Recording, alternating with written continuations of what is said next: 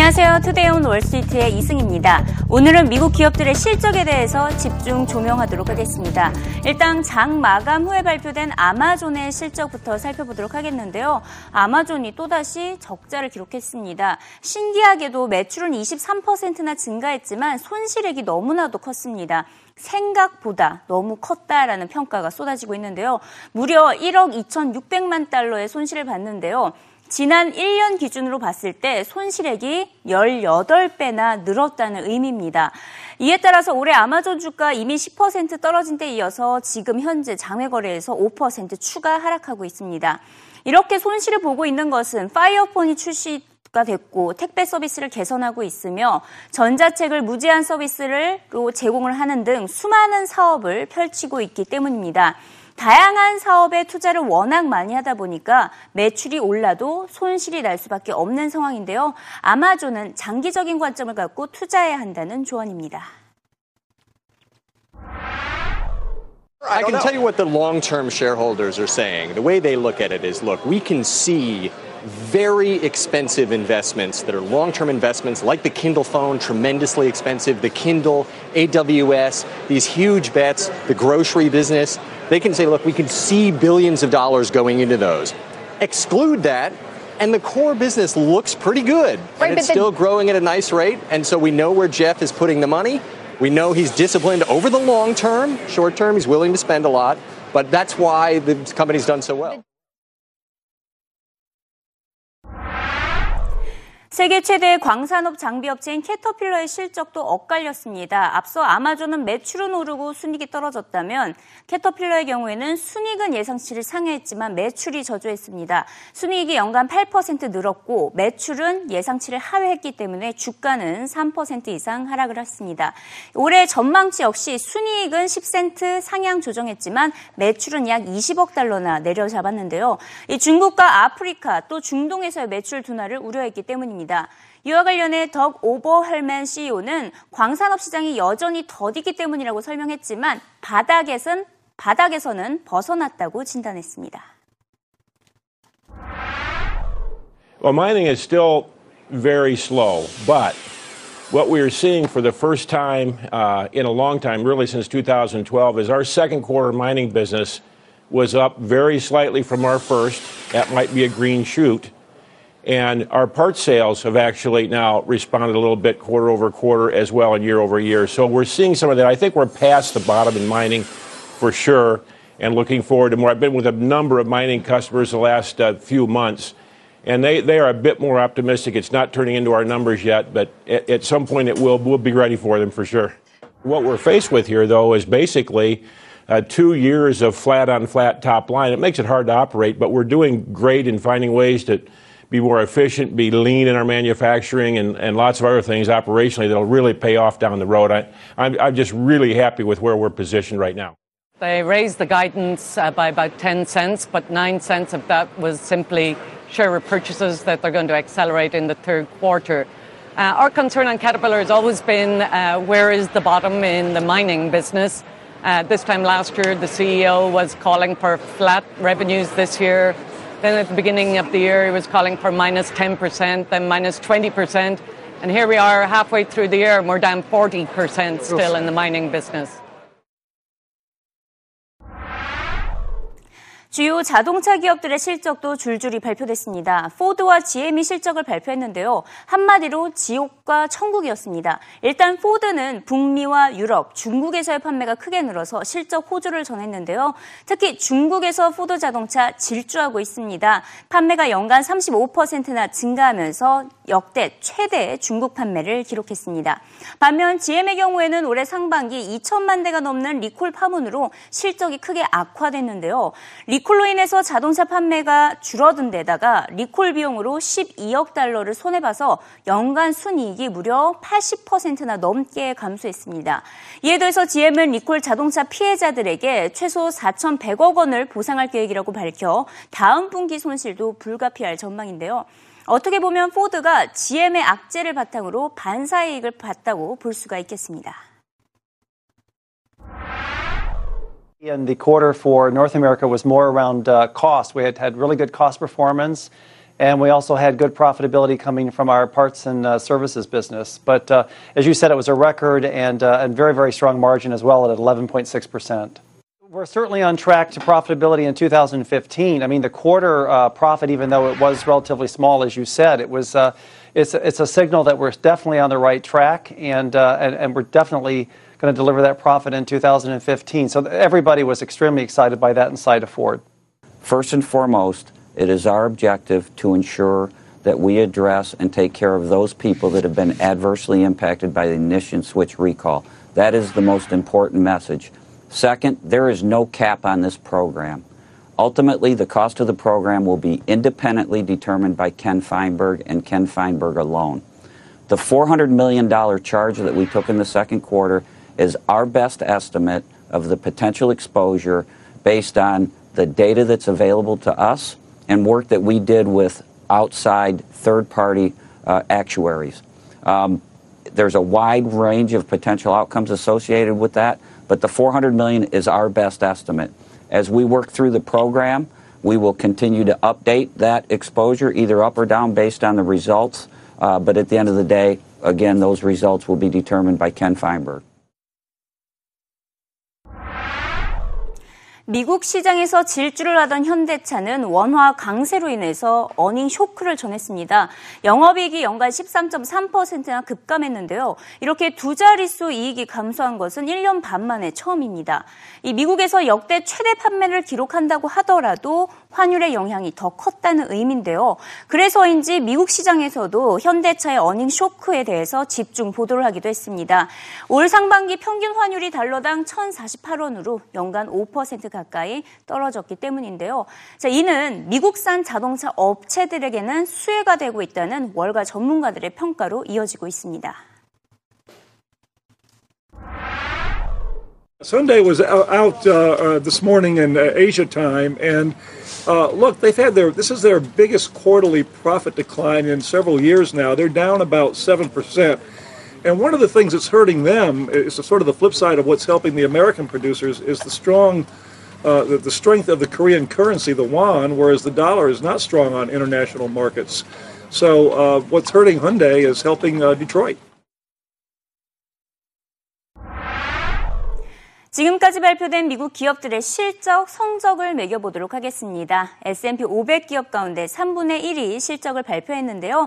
어, 지금 68%나 예상치를 상회했습니다. 분위기 아직까진 좋습니다. 10%가 부합했고 21%가 하회했습니다. 어, 분야별로 한번 살펴보도록 하겠습니다. 업종별로 실적 기준으로 먼저 보면요. 기술주가 12.8% 상승했고 헬스케어 11.7%, 그 뒤로 산업과 에너지 업종이 강세를 보이고 있습니다. 이번엔 매출 기준으로 보도록 할 텐데요.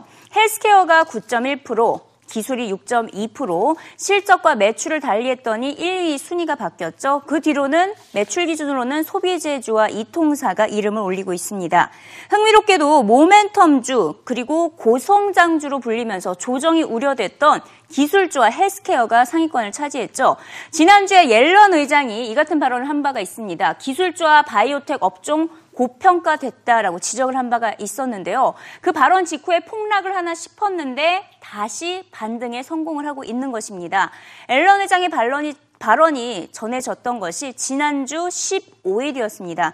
그때 이후에 바이오텍과 소셜미디어 어떤 흐름을 보였나 했더니 바이오텍의 경우에는 6%나 상승했고요. 이 가운데 특히 어제 퓨마 바이오텍은 무려 하루 만에 300%나 급등하는 모습도 보였었죠. 또 이 밖에 소셜미디어 ETF도 3%나 상승했습니다. 옐런 회장의 지적과 달리 오히려 강세를 보이고 있는 것을 알 수가 있습니다. 시장에서는 옐런 회장의 발언은 무시하라며 옐런, 옐런의 이 연준 의장은 시장에 개입하지 말아야 한다는 지적이 쏟아지고 있습니다.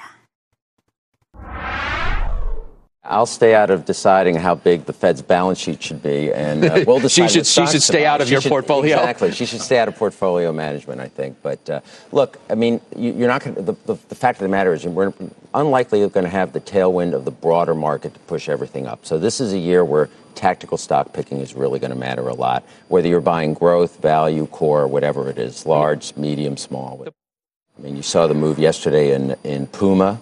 I mean, I I've looked at that company from time to time. I think it's it's interesting, but to justify that kind of move yesterday seems a little overdone, and today it's having a big uh, pullback. You know, we're taking her comments on social media and expanding it towards the broader technology stocks. You know, this, in particular the software companies, the SaaS stocks. Those stocks got hurt uh, pretty hard back in the March April timeframe. We were a buyer at that uh, back in that in that period of time because we felt some of that overvaluation was being corrected. We really concentrated some of our bets around some some high quality names within me, the sector.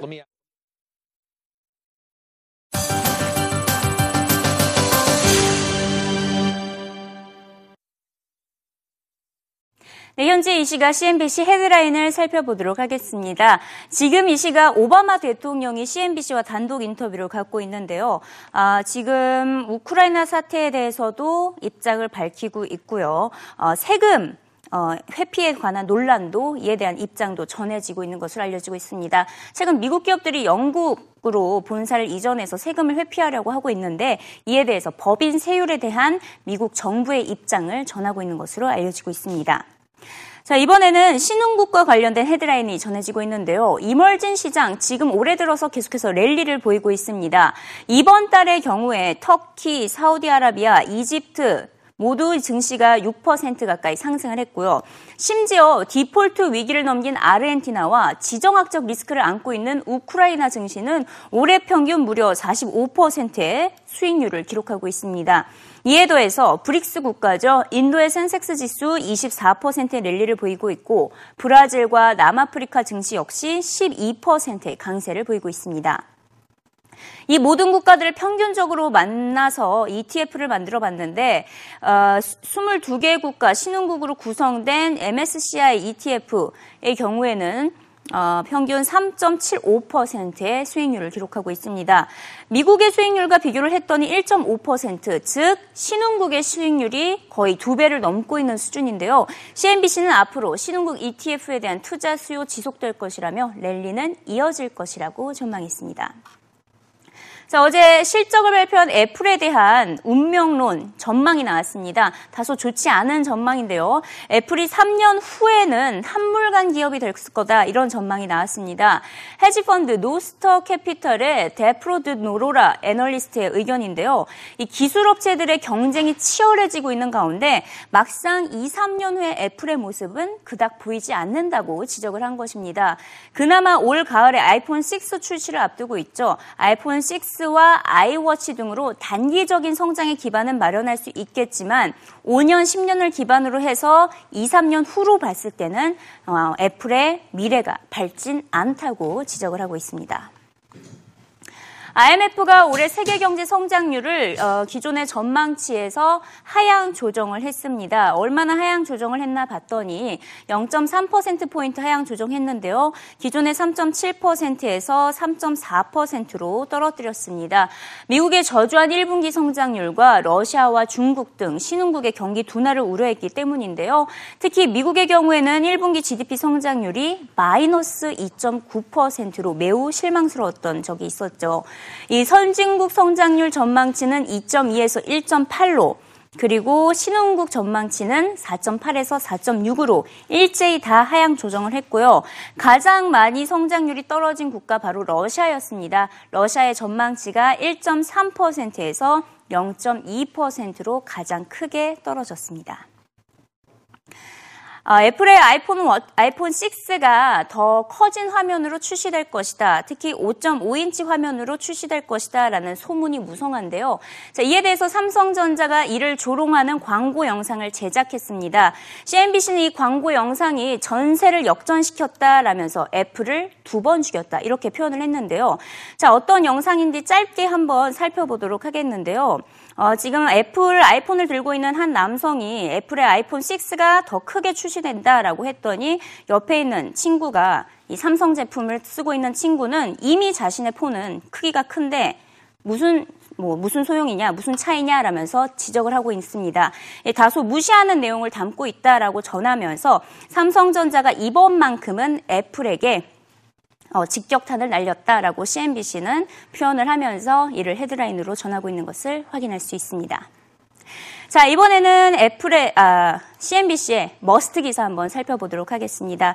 오늘의 must 기사, 바로 우크라이나 총리가 사임한다라는 소식인데요.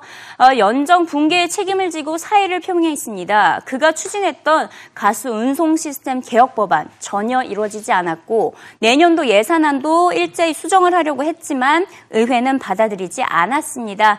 이에 따라서 그가 어, 사임을 하겠다고 밝혔고, 그의 내각도 총사 퇴하게 될 것으로 보입니다. 이게 조기 총선을 통해서 새로운 연정이 꾸며질 전망인데요. 결국 지정학적 리스크 부담을 안고 있는 우크라이나에게 또 다른 정치적 부담까지 더 커졌다라고 CNBC는 지적하고 있습니다. 마지막으로 금값에 대해서 알아보도록 하겠습니다. 금값이 경제 지표와 기업 실적 호조의 영향으로 1% 가까이 하락을 했는데요. 어...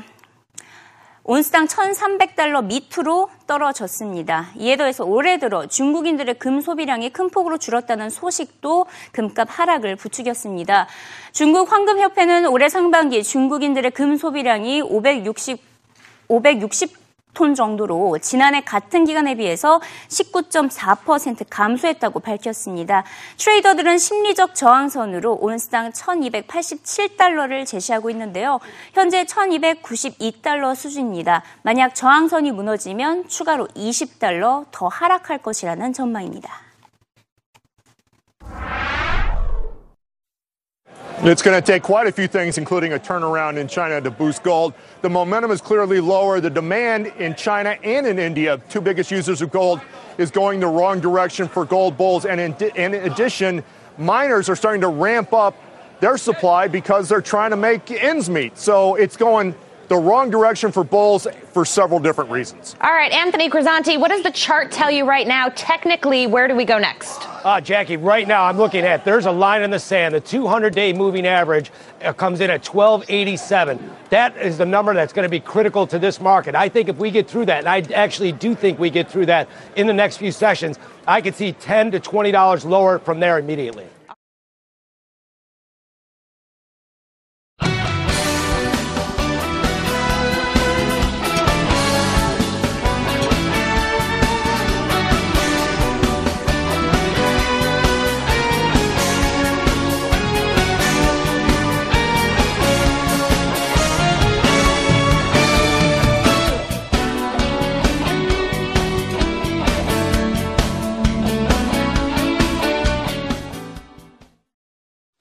네, 다음은 주요 해외 기업 뉴스 살펴보겠습니다. 유럽 사법재판소로부터 이 사용자가 원치 않는 계좌물을 삭제해줘야 한다. 그런 이른바 잊혀질 권리를 인정해줘야 한다는 판결을 받은 구글이 지금까지 과반수 이상의 삭제 요청을 받아들인 것으로 나타났습니다.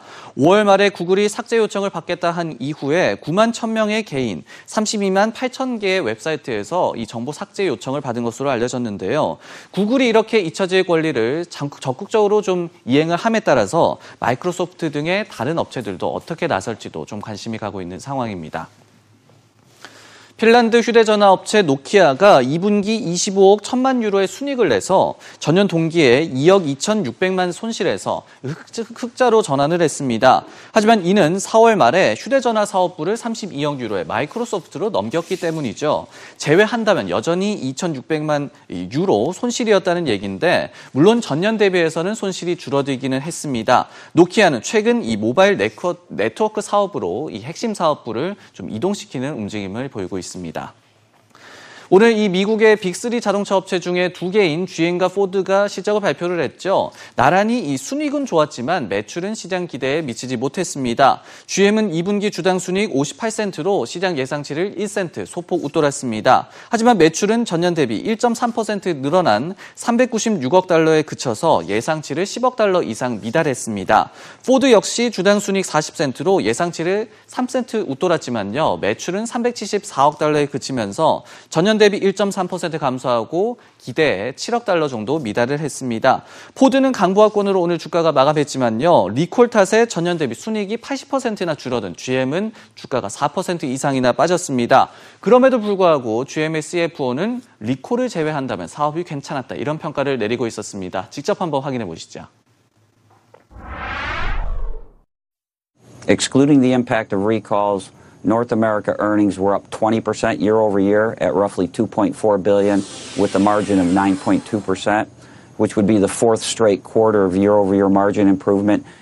Uh, from a China perspective, earnings of about a half a billion dollars in the second quarter, up 14% year over year with net margins at 10%. So again, very strong performance in our in our two key markets.